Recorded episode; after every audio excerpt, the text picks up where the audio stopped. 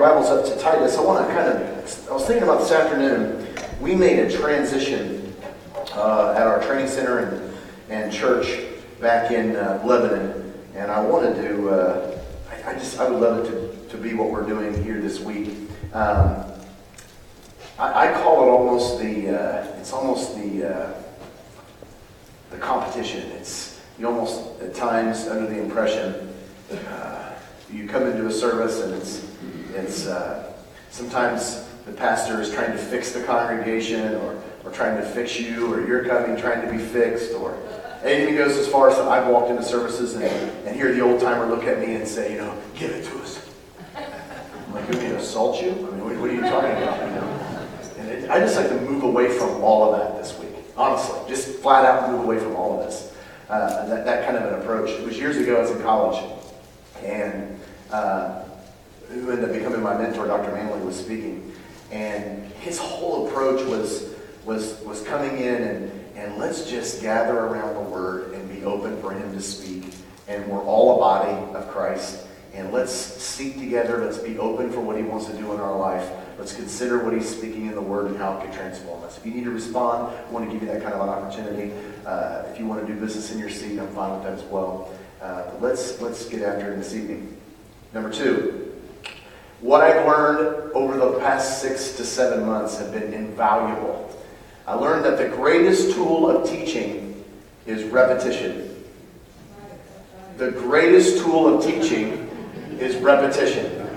And so, what we've done as a staff at our training center and church is, and we kind of just started doing it again. Dr. Manley was the one who probably instituted this, but uh, I do four to six week studies, series studies kind of thing. Try to keep them in four to six weeks.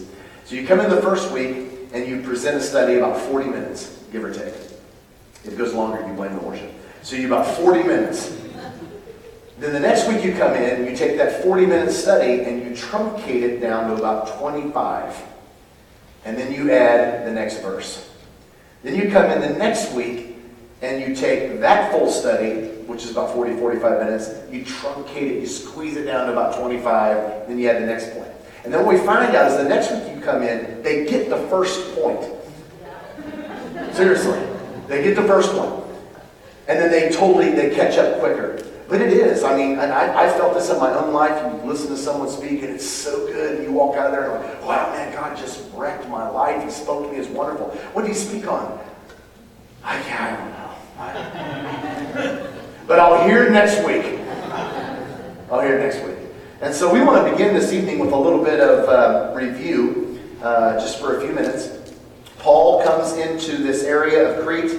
Uh, we know on his fourth missionary journey, and he's dealing with uh, the Jewish community there as well as those who are in and among um, Gentiles, in and among the Jewish community. Uh, probably somewhat separate. Um, but a church is established off of his ministry. We don't know what that looks like. We don't know what happened when he came into Crete. Uh, we have an idea from looking at some of the other places. Uh, Acts chapter, or yeah, Acts chapter 19 is probably my favorite. If you ever wanted to do a study on a church, uh, the church in Ephesus is probably, we have more about the church of Ephesus than any other church, even the church in Jerusalem. We know when it started, Acts chapter 19. We have Paul's letter back to the church um, in uh, the letter to Ephesians. Later on, chapter 21, 22, he meets with the elders in Ephesus. And then, of course, we have the church in Ephesus in Revelation. So we have just all this information about Ephesus. And the church begins by Paul coming into town, and he's preaching and teaching like normal. There's this phenomenal display of movement of the Spirit. No one's ever seen anything like it. And um, the town ends up just, I mean, God just wrecks the place, just overturns the joint. Uh, in fact, what you end up having is, is as a result of the ministry there that was taking place that week, people who were in witchcraft and, worshiping other gods bring their scrolls. You probably remember this, and, and they, they pile them in the town and burn them publicly. And uh, the value was calculated and reported in Acts for us. It came to 50,000 drachma. You know how much a drachma is? I don't either, but it's 50,000. 50,000 drachma. No, drachma is one day's wage. So 50,000 days' wages. That is ridiculous. Now, we can't necessarily transpose that in, in Crete, but man, something happened here. And a church is born. He leaves and writes this letter back. And Titus is dealing with uh, discipleship and establishing church structure. And this is the instructions on that. Now, the first chapter is crucial. There's the introduction. And Paul says down in verse 5 that he left Titus there for a reason. And it was to straighten out what was left unfinished. And apparently, obviously, he appoints the elders, but apparently, there is this issue that Paul is burning on. He deals with it in every church. Um, that he that the elders have to be have to be aware of and that Titus has to deal with, and it's this group of religious people. And as, as I noted this morning, I just thought that was so interesting. On all the things, I mean, the culture in which they lived, uh, the the I mean, it was such a such a depraved society. I mean, when you have it wasn't all over the empire, but when you have, I mean, people for entertainment entertainment purposes being fed to wild animals. I mean, society has gotten out of control a little bit.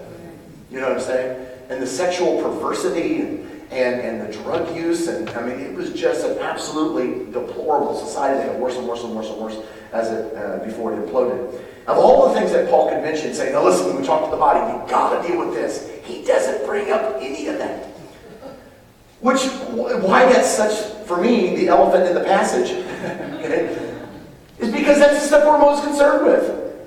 That seems to be what we're so focused on. In fact, what he's most concerned is things we don't typically we don't typically bring up, and he's strong on it. He deals with it here, but in other passages, he goes as far as to say is cast hey, grab people by the shirt and the, and the belt buckle and out of the church. We're not tolerating that here. If it's not about Jesus, we're not tolerating it. If what's coming out of our mouth and out of our teaching and, and what's flowing in our lives, if it's not the person, we're not interested in entertaining it at all. That's what he's getting at in this verse. And to present that kind of what's going on in their culture and why that was so prevalent, you understand, especially with Judaism, the only, the only relationship with God most of these people really had down pat was the old covenant relationship with God. Now, I dealt with some of this this last year in James as well. James, which is the first letter in our New Testament, um, that letter was written when there were basically the early church. Jerusalem had not been destroyed. It's about a decade after the death of Jesus. People were basically, the only Christians were basically Jews. Paul had not come around yet. And, and James is trying to pastor and run a, a, a global church that was really in a small area that were made up of Jews coming out of Judaism. And so he's, in the, in the letter of James, which I shared with last time I was here, he's constantly dealing with this religious, this religious mindset. And we call it religious, but what it is, is it's an old covenant mindset that we call Christianity. So I've been playing with some, some, some visuals. Visuals seem to help people. And I love it when you walk into a church and people are, you hear them talking you know, you don't know what they're saying, but you're like, oh, I love it. I love it. I love it. So there's an old covenant mindset, an old covenant relationship with God that is not Christian. It is how we walk with God in an old covenant when God was out there and I am here. It was the John the Baptist, Isaiah, Jeremiah, Moses, those in the past kind of a framework of Christianity. And in that kind of relationship with God, God did not expect you to think as he thinks or, or feel as he feels. He was do as he does. God gave the law, which is, a, which is the standard of righteousness, the righteousness of God revealed in written form, but that was not the end game. One of my favorite passages is where he's talking to, um, I think it's Jeremiah 29, there's 11 in there, there's like two or three of them right in there. But he's talking to Jeremiah. He says, The days are coming when this law is going to be taken off of stone tablets and it's going to be, it's going to be put here. And you're not just going to do the right thing, you're going to feel the way he feels. You're going to see the way that he sees. You're going to be driven by what he's driven by. Now, the, the way that we would process that in a setting like this, which is, it can be uncomfortable, can we still call ourselves the body of Christ? Can we, can we still stay, can we still say that we're the housing of his presence when we don't feel like he feels? When we don't see like he sees? When we don't have his priorities?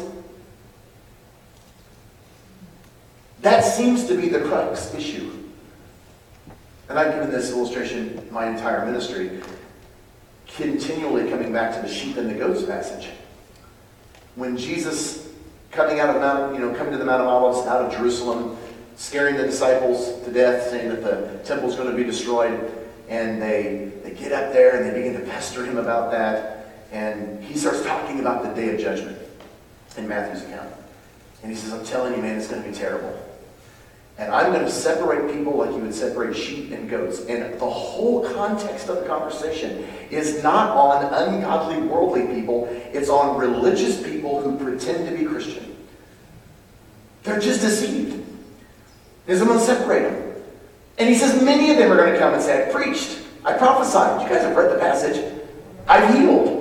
I went to church. I didn't smoke, drink, or chew, or go with girls who do. I read my Bible. I was a Nazarene. You know, I didn't do drugs. I'm not a bad guy. Christianity isn't about being a bad guy. It's not even being about a good guy. It's about being him. And that's the whole issue. And when he looks at the goats, he says, and he says, I'll say to them, you know, and, and he goes into how they how they looked at the poor, how they felt about the lost, how they how they walked with the people in there. He just says, listen, I'm a sheep, you're a goat. You don't feel the way that I feel. What drives me doesn't drive you. What I'm passionate about, you're not passionate about. Those are the those are the kind of those are the fruit markers that I think we need to be aware of in our own life. What drives me? What am I passionate about? Where's my heart? That's where my treasure is. So when we look at an old covenant relationship with God, none of that was present. There was a whole different standard of righteousness in the old covenant. The old, the old covenant standard of righteousness is obedience to the law. I don't kill, I don't lie, I don't steal. But when you come into a new covenant relationship with God, which means God is no longer up there, but He moves down into the confines of my body. He wants to make me whole. CB said it this morning. He, he wants us to be a holy people. I've, I've, if you get into the New Testament, and I've, I've shared this with teens, it's always hysterical. I don't know if they, we, we tend to talk about Jesus came into my heart. You know, kind of. you know, but they also say something like, oh, my grandma, she's in my heart. I'm like, no, that's, that's gross. No, she's not. That's weird. No, she's not. She's in a grave. Now, her memory, that's fine. But that's, see, we got to make a distinction, because that's not Christianity. I don't, have, I don't carry the memory of him. If, think about this. If you are a Christian, you literally have God living in your body. Like literally. This is so graphic that Paul says to the church in Corinth, don't go having sexual relations with a prostitute.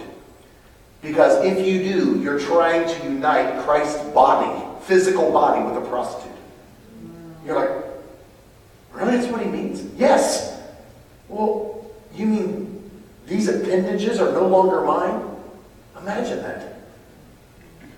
Seriously, imagine that. Imagine I tell this to teens.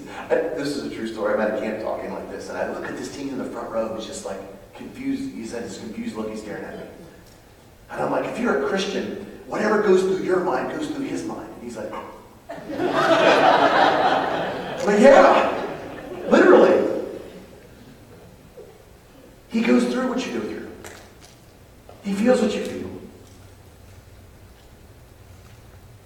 And as you learn and you walk with him and you learn to sense his mood and sense his voice coming through you and there's scriptures he brings and there's thoughts that he brings that are so him. That's this kind of a deal. He's not out there anymore. He's here. He's with me. He hasn't left me. This is the message that he's talking about. Now in verse 10, this is contrasted and, and, and you have to really kind of listen to the language. This is they're, they're the circumcision group. They're not evil. They're not serial killers. They're not going to come in and shoot up the place. They're worse. Because they're going to come in and they're going to spread a message that is not the message.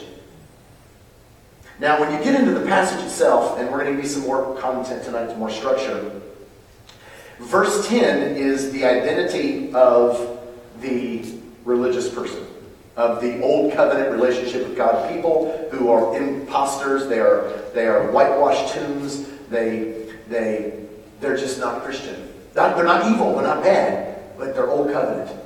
They don't have his nature. They don't have his eyes. They're not driven by what he's driven by. There's no passion or excitement or focus. Or, that's that group. That's their identity in verse 10. Tonight we move into verse 11. Tomorrow night is so good. If you skip any, any this week, don't skip tomorrow. Tuesday's all right. Tomorrow's awesome. Seriously, tomorrow's awesome. Tonight we're going to look at the effect, and he just lays this out. You'll see it as we go through it. He gives us the effect of letting this kind of person have free reign and access in your body for whatever reason. You want to know what that kind of person will do in your church? We're going to look at it tonight verse 11. Tomorrow night is the effect that this person has in the church, and consequently, the effect your church will have, therefore, on a lost and dying world. So, verse 11 is about what's going on in the church because of this person. Verse 12 is what's going on in the community because of this person having activity in the church. So, there's this progression, and then it just gets more uncomfortable from there. Now, quickly, just uh, highlighting the identity. The identity of this group down in verse 10 is they are deceived. They're not wicked. They're not, they're not evil in the kind of serial killer, uh, liar, thief. They're just, uh, old time Nazarenes call it carnal. Yeah, they're just, they're the best that they can be. They're the best that they can be. They're just not Him. They judge services by a whole different standard. If you've been around the church any amount of time, you've had to have seen this. You've had to have seen this. They just don't, they don't have His direction. They don't have His passion. And at the core of their life, which is the diaphragm idea, is deception. They're just flat out deceived. They're just they're walking in deception. They're thinking the old statutes of not being a murderer, not lying, not stealing, giving 10% is what it's all about. I go to church every Sunday. They don't realize that that does not produce life. And then that gets manifested in their homes and in the church. They're walking in deception. And they're talkers, which again, the word talking is the word lego. That's a specific word that's used in the teaching, communicating of information. So it has the idea that these religious folk that are, see, it's really interesting. The religious folk are always the dedicated ones who are always there. This is not the, we're not talking about the fly by the seat of my pants kind of hit church every three or four weeks. Oh, they're here this week. See, these are, they're on your, see, they'll get in the church board. They'll be on the finance committees. And they'll run your church board in this kind of a manner. See, they'll, they'll run finance committees on this kind of manner. They'll structure services and worship songs and length. And the whole feel of the church. Now think about that. It's the feel of the church will go from this to this. See, we don't do that. We don't go here. We don't. You have this kind of a deal. That's the they're talkers. Which I don't like the word talker. It, it should be teachers. But they teach in vain. So it's, it's, it's uh, and the word vanity is a neat word. I didn't, I didn't bring this up this morning, but um, the word vanity is, uh, is tied, somehow it's, it's translated foolishness in another context. And it's, the idea of foolishness comes from the, uh, have ever seen, you watch Little House on the Prairie? You ever watch Little House on the Prairie? I uh, made the mistake over Christmas of recording all the episodes because they were having this big like weekend of Little House on the Prairie. I was like, "That's like the greatest show ever." so I hit record. There's like there's hundreds of those things. Brittany comes home and says, "We had no more DVR space." I'm like, "Those kids, over our stuff." But I had like hundreds of them. And so I started, and I was like, I'm gonna watch them all. And after like five, I was like, I'm deleting them. There's no way I can make it out through all these. But I ended up watching one of the old ones. It was out of order by chance. It was the one where Laura and Edward were, uh, they found the gold in the river, and Nellie, remember Nellie? Nellie is trying to find out where they're going after school every day, and they're hunting their neighborhood. That's such a good episode. And so they're going there, they're not realizing it's not real gold. I always forget it. It's not gold, it's called, yeah, fool's gold, but there's like a, uh, Pyrite. That's it, pyrite. I always forget that. But it's fool's gold, and they take it in, and it looks like gold, feels like gold, and they're like, oh no, it's not gold. And they're like, ah, I'm so foolish. That's this word. It's, and it evokes, see, this evokes that kind of security. The effort that goes into that. See, when you're looking at a religious person, they're really difficult because they're so faithful. They really believe in this. Do they really think they're in? And it's so hard to look at a person who doesn't have the mind of Christ and convince them they don't have the mind of Christ. That's a Holy Spirit job. But it's really, really difficult. So that's who this group are. They're deceived. And in their deception, they're spreading that as if it's the real thing. And, then, and again, the scholars tell us, uh, if you ever read commentaries on this, which I'm sure you guys do all the time, they, that was the problem of the religious people. They're so devoted. Pictures that come to my mind are, you know, Muslim terrorists. You don't get in, you don't get much more devoted than that, man. You don't get much more devoted than that. That's this group. I mean, they're just they're ingrained in this. They were raised in this. What they heard, what they believe. All of that. And of course, they're unsubmitting. Because you cannot, literally, true community. And the idea of, uh, of rebellion in this context literally means it's a breakdown of community. You cannot have true community in the body of Christ without Jesus. Period. That's verse 10. Now, this is the good stuff. Come into verse 11. He moves into verse 11 and he says, Now we, have identified this person, we've described this person, they have this kind of relationship with God, which he's out there and I'm here, and I absolutely believe that he exists. Hey, I'll go down with my shotgun, take down the Ten Commandments in my town over my dead body. That's how committed they are. Not realizing this is not the message. Take it. Take it. That's an old covenant pronouncement that you need him. But that person who made that pronouncement wants to come down and live in this body and see through these eyeballs and process through these ears, operate his hands and his feet. So this group here is, man, they're just so radically immersed in this. Verse 10. When he comes into verse 7, he be, uh, 11, he, he moves into, again, the church context and what the damage this person is causing in the body. Now, he says in verse 11, the beginning, they must be silenced. We're going to come back around in a minute to this word must. So I want you to remember this, and I'll, uh, but I'll, I'll, tell you here. This word is used a, a lot in, in, the, in the book of Matthew, in, in Matthew's gospel. And it's the word must, it's necessity, but it's almost stronger than necessity. It's not an option. And it's not like, well, this if we're going to do this, must. Must is we're going to do this, and this has to take place. It's used Every time, it's used in conjunction every time Jesus talks about the cross. The Son of Man must go to Jerusalem. That's where I'm headed. That is my life. Get behind me, Satan. I'm going right here. This must take place. That is a really strong term. It is absolutely foundational. You don't have anything outside of this. He uses that term to say they must be silenced, awesome word. Because silence is open mouth, stuff something in it. Dude, it's like, this is a perfect youth group term. This is the perfect youth group term. Open mouth, stuff something in. In fact, we developed this year because of this verse. At our church, we have, just like you do, we have um, Kleenexes, but we added boxes of what we call stuff rags.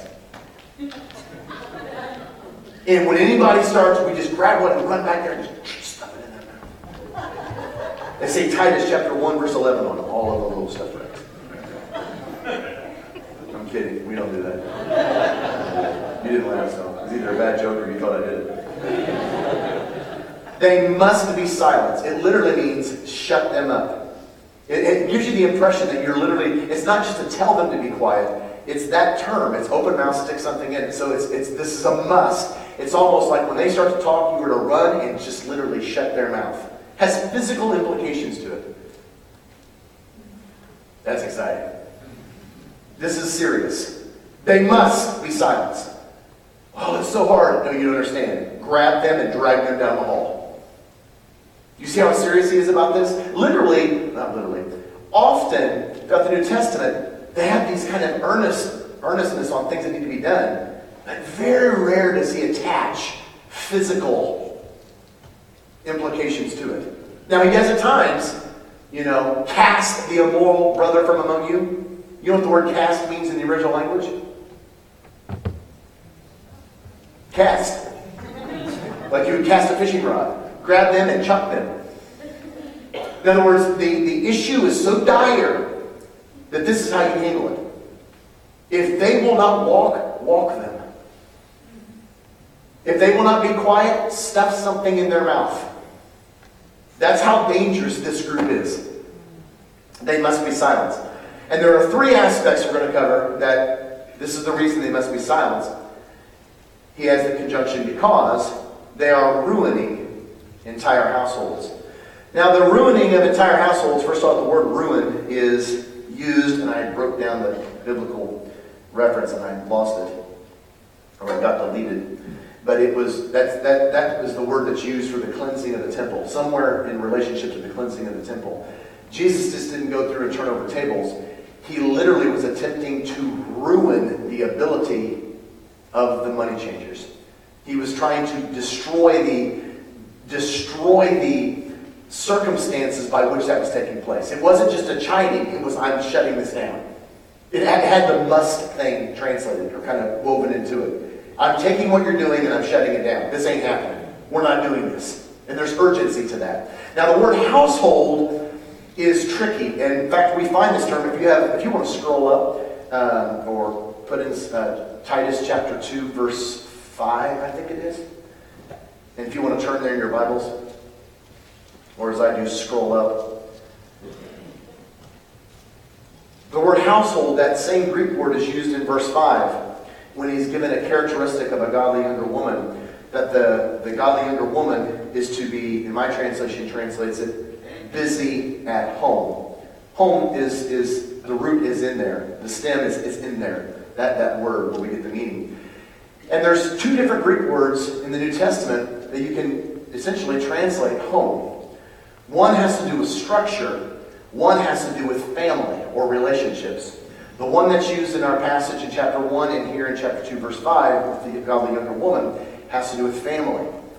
So, what Paul is insisting, everything in Christianity, there, he doesn't insist on structure. In fact, he doesn't, it's so interesting in all these letters, he doesn't talk about politics, he doesn't, he doesn't uh, talk about board meetings, how many people you have to have, he doesn't deal with any of the kind of business elements that are obviously really important to us and we're to him.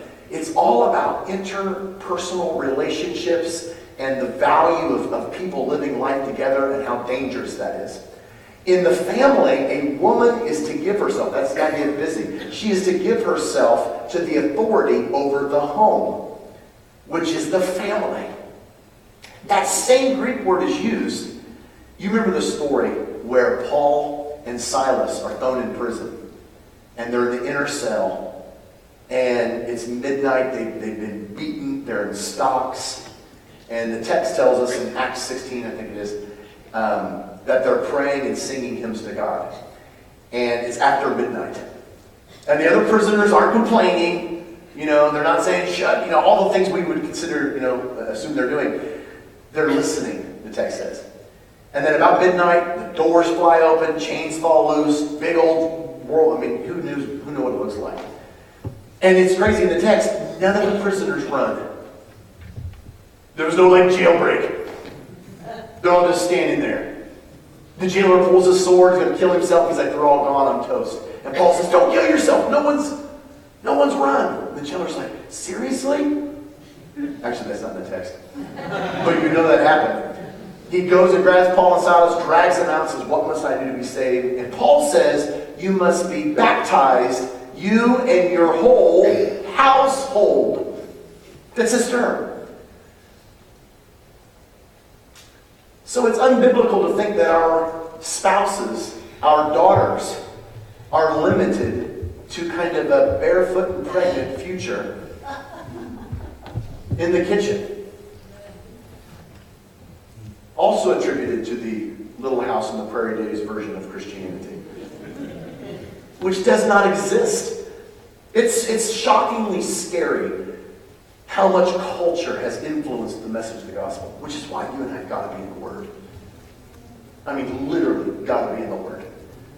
What's going on in verse uh, 11 of chapter 1 as Paul's talking about this group? The damage that this religious group causes begins in the family. It begins in the home. In other words, I don't, I don't know if you've ever, you know how many people I've met in the church who grow up in this kind of relationship structure in the home and end up hating church? And it's so difficult to talk to them about Jesus. No, I'm not into that. I, I always look at them and say, uh, when, when, I'm, when I'm talking with people and, and you know, I hear I'm a minister, oh, I'm not in the church. I always say, I'm me either. They're like, you're you're a minister. I'm like, yeah, I know. Like, you're weird. Well, I hate church. Yeah, me too. You can't say that. I hate all the things he hates. I hate Christians, me too. Because when he's, when he's talking about Christians, he's talking about Christians. When he's talking about church, he's talking about church. When he's talking about all this stuff, that he's talking about this. And I agree, I hate that stuff. In fact, I hate it worse than he hates it. He has no clue. He's probably never seen, he's probably seen this, but it gets, it gets shrouded in this. You know how many teenagers Think about, you've already seen this, so think of how many kids you've seen who grow up in church.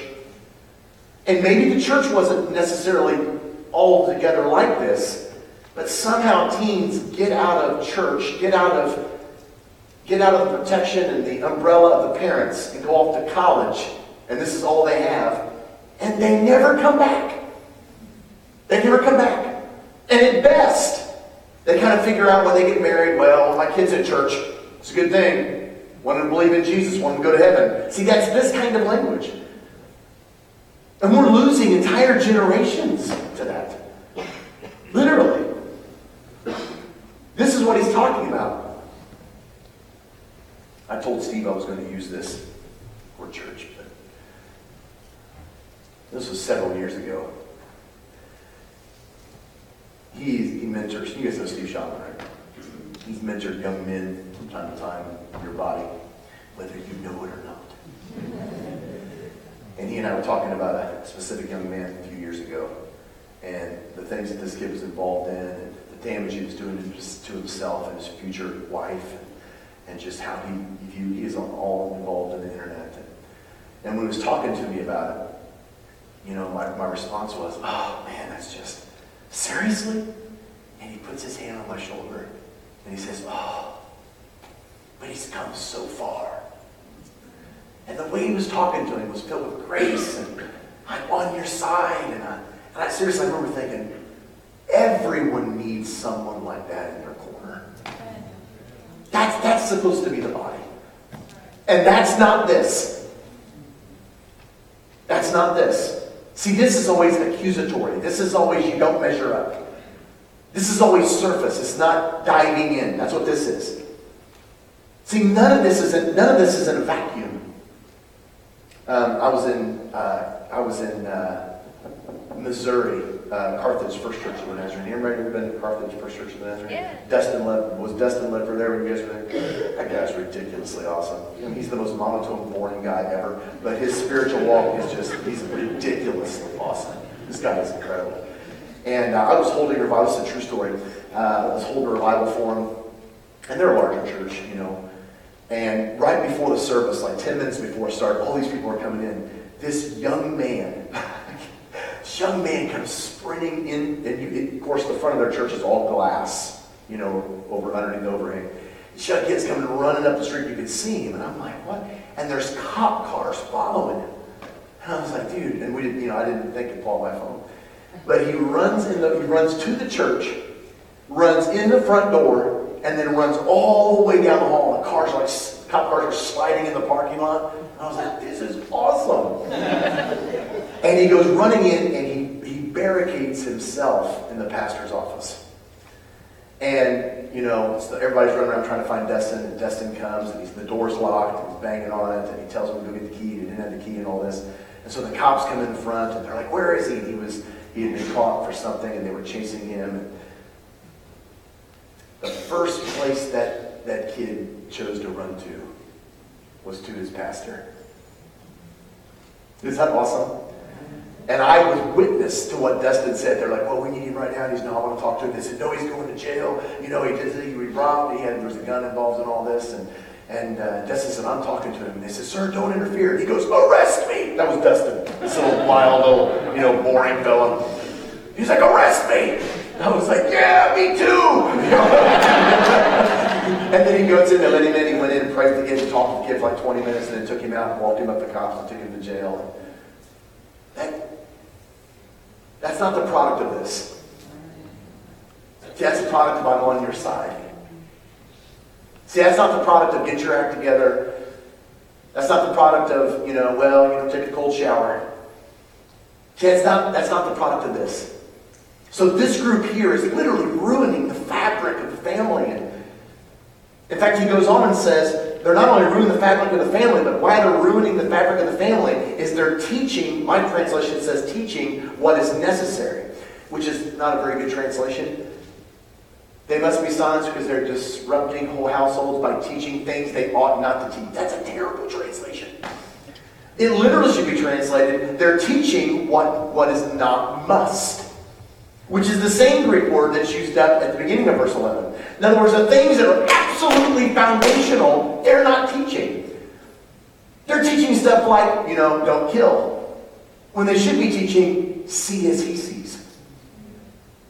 Don't have sex before marriage instead of see young women, young, young men the way they. They're teaching things that are just not priority. They're wrapped up in things and they're concerned about the outward, the outward stuff. Clothing styles. And I, I do. I've got an 11 year old daughter, and it's so difficult. Oh, girls.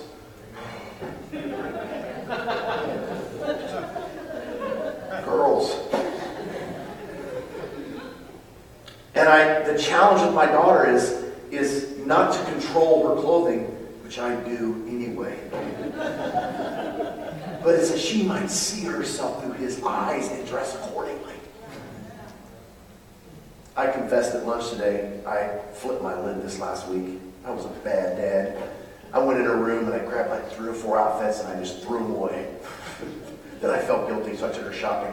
I did, and I bought her a whole new wardrobe of what was appropriate. terrible.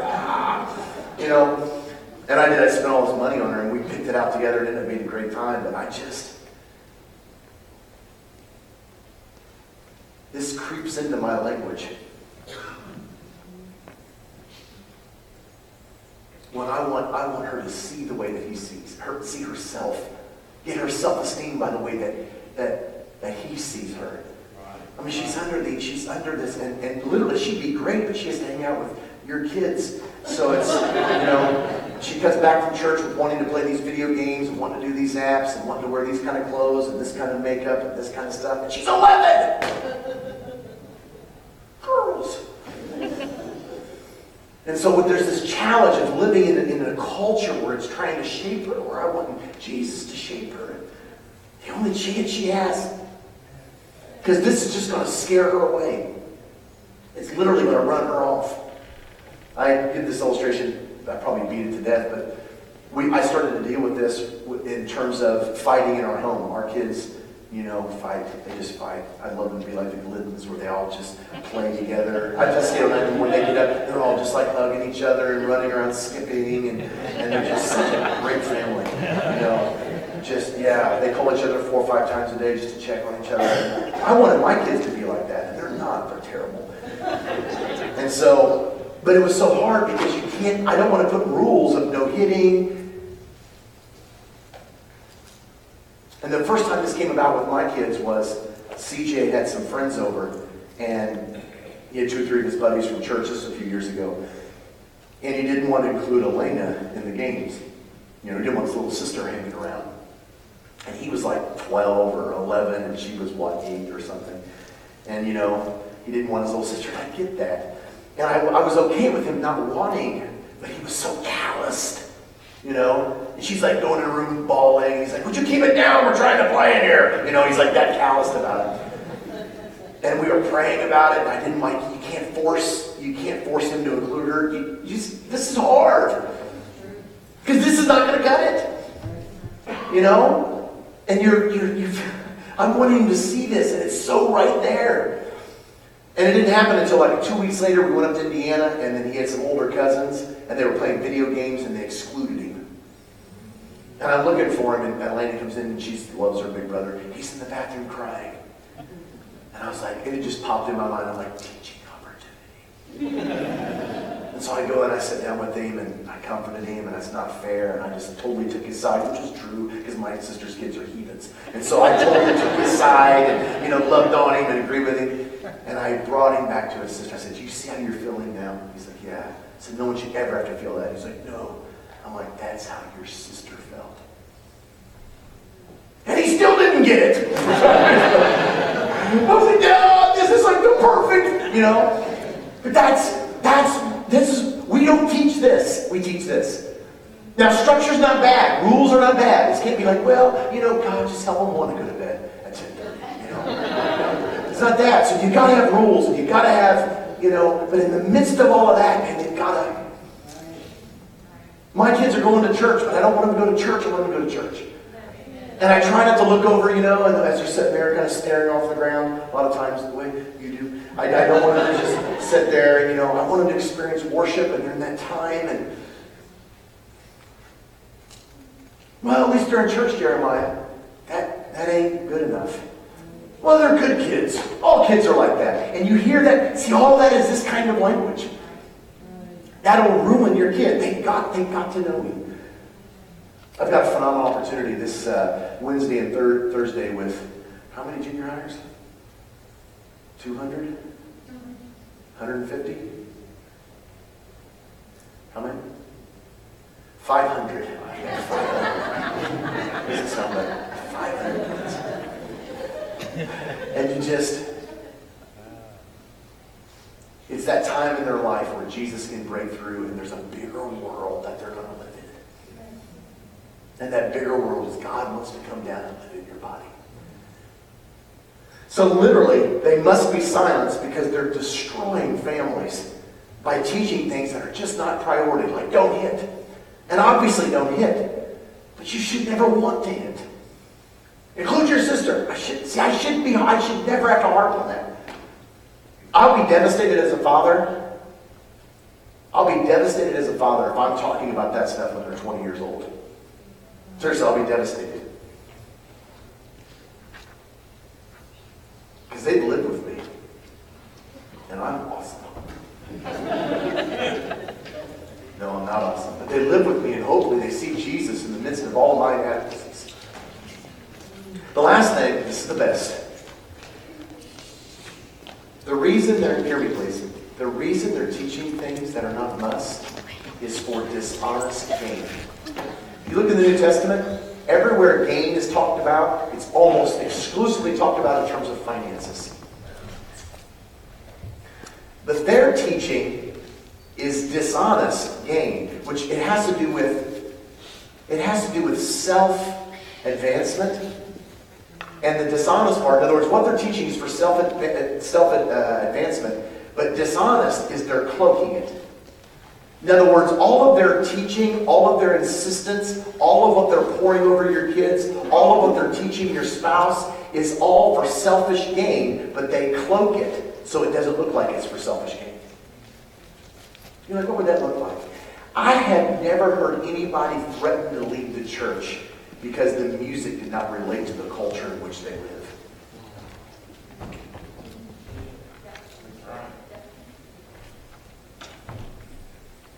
We've got to change the music. Why? No one's being saved. And I'm going somewhere else. I've been like, you are my idol. Why do they want to why do they want to change the music? They don't like it. Selfish game. Which is not seeing the way he sees. You know, we got a problem in the nursery. You know, we got a violent kid. I'm really concerned about him. Why? Well, he's beating up my kid. Yeah, the reason I'm bringing it to attention is not because we have a violent kid. It's because your kid's beating up my kid. And we got to help him. We got to help that kid. You're not thinking about my kid. You're thinking about the black and blue eyes that your kid has. Your kid has. See, all the motivation, that's what he's saying. See, this is all motivated by self interest somehow. And if you think about that, how often have I contributed to that? See, I tend to really be into things that are for me. That's the dishonest gain stuff. And again, it's prominent we see in the, in, the, in the music choice. My wife, music choices and kids, you know. People really begin to harp about children's music, uh, children's ministry, which they should when it's their children. See, what if we were motivated driven by things that he's driven by? My wife is awesome. You guys, most of you know Corinda. She's just incredible. And I get to see this firsthand. I mean, she is incredible. I get to see this firsthand. Um, Alana came home, and how that works in our family, this obviously doesn't happen in your family. But when one kid goes to one parent and it doesn't go well, they go to the other parent. It probably never happens but my daughter comes to me, and I'm just a sucker for Elena. I don't know, it's, it's unfair. But she comes to me, and one of the boys in the class, after the class, got mad and ran up and hit her. And she's not allowed to hit back, which I think is totally unfair, personally. And of course, my normal response to that is aggression. You know, I'm going to call the parents. and I'm them about it right now. You know, keep your kid off me, off my daughter. And I, I bring it to Corinda. Because obviously there's always got to be another side, which most of the time my, my, it's all my daughter. She's absolutely right. It's always exactly the way she paints the picture, obviously. But I go to Corinda and she's telling me the whole story. And there was no other story. He came up and hit her.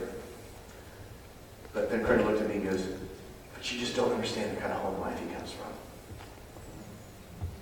And she had a whole different perspective of the situation than I did.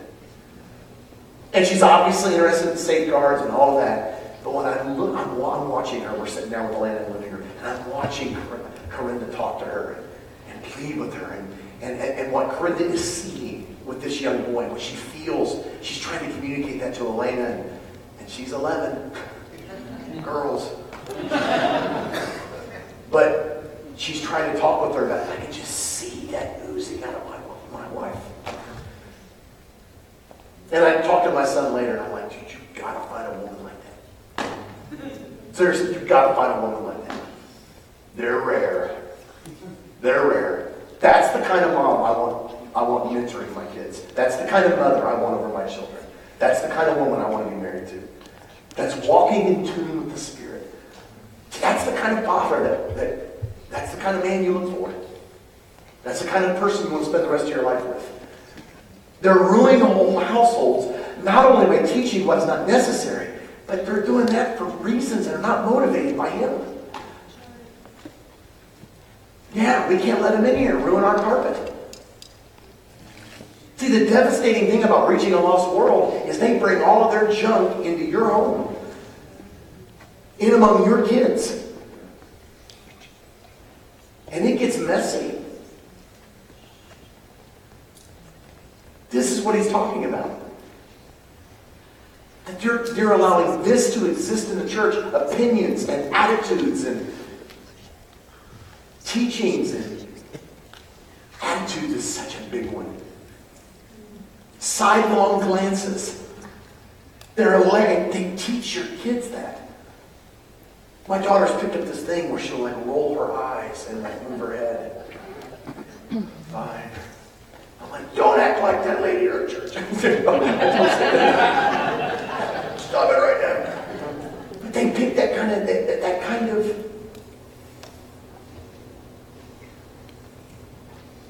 Jesus.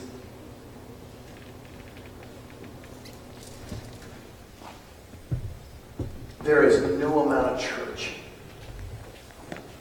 that can replace your heart your perspective, your drive, your passing.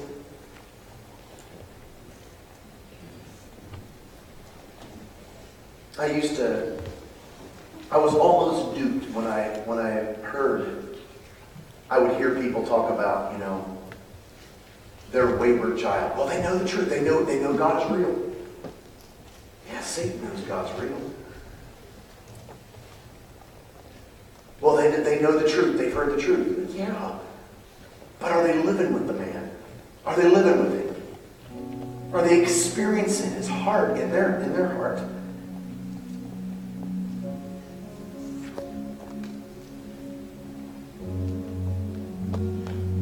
You've hidden these things from the wise. What if it's not about correct theology?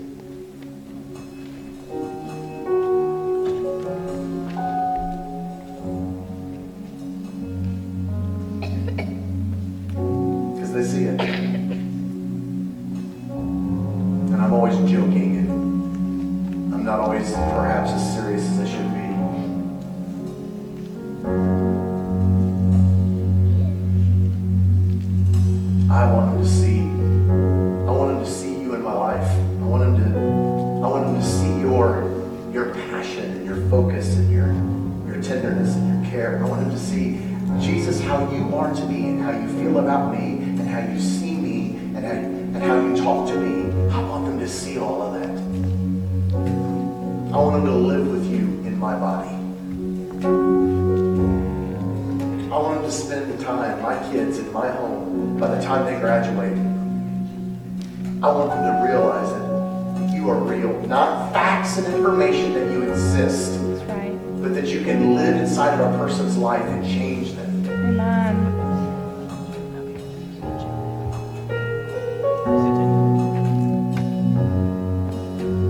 I want to I want to emphasize what is must in my home. All the ministries of our body, all the ministries of the church.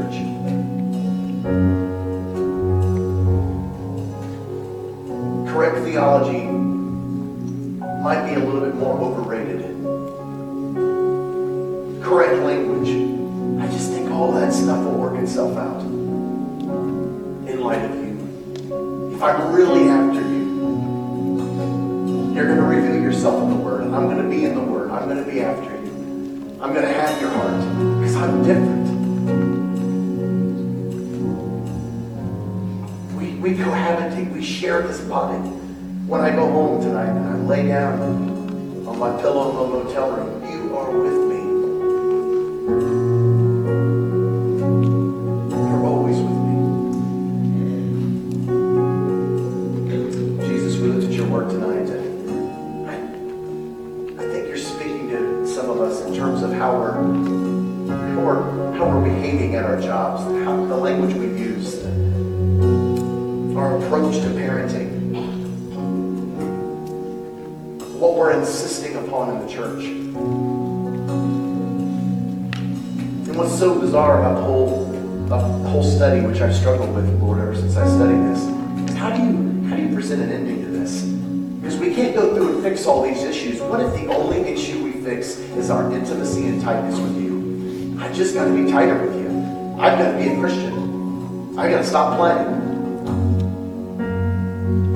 Got to stop making excuses. Well, hey, I go to church and no one's perfect and all. I got to be tight with you. I got to fall asleep thinking about you. I got to be disappointed that I don't hear your voice like I want to hear your voice.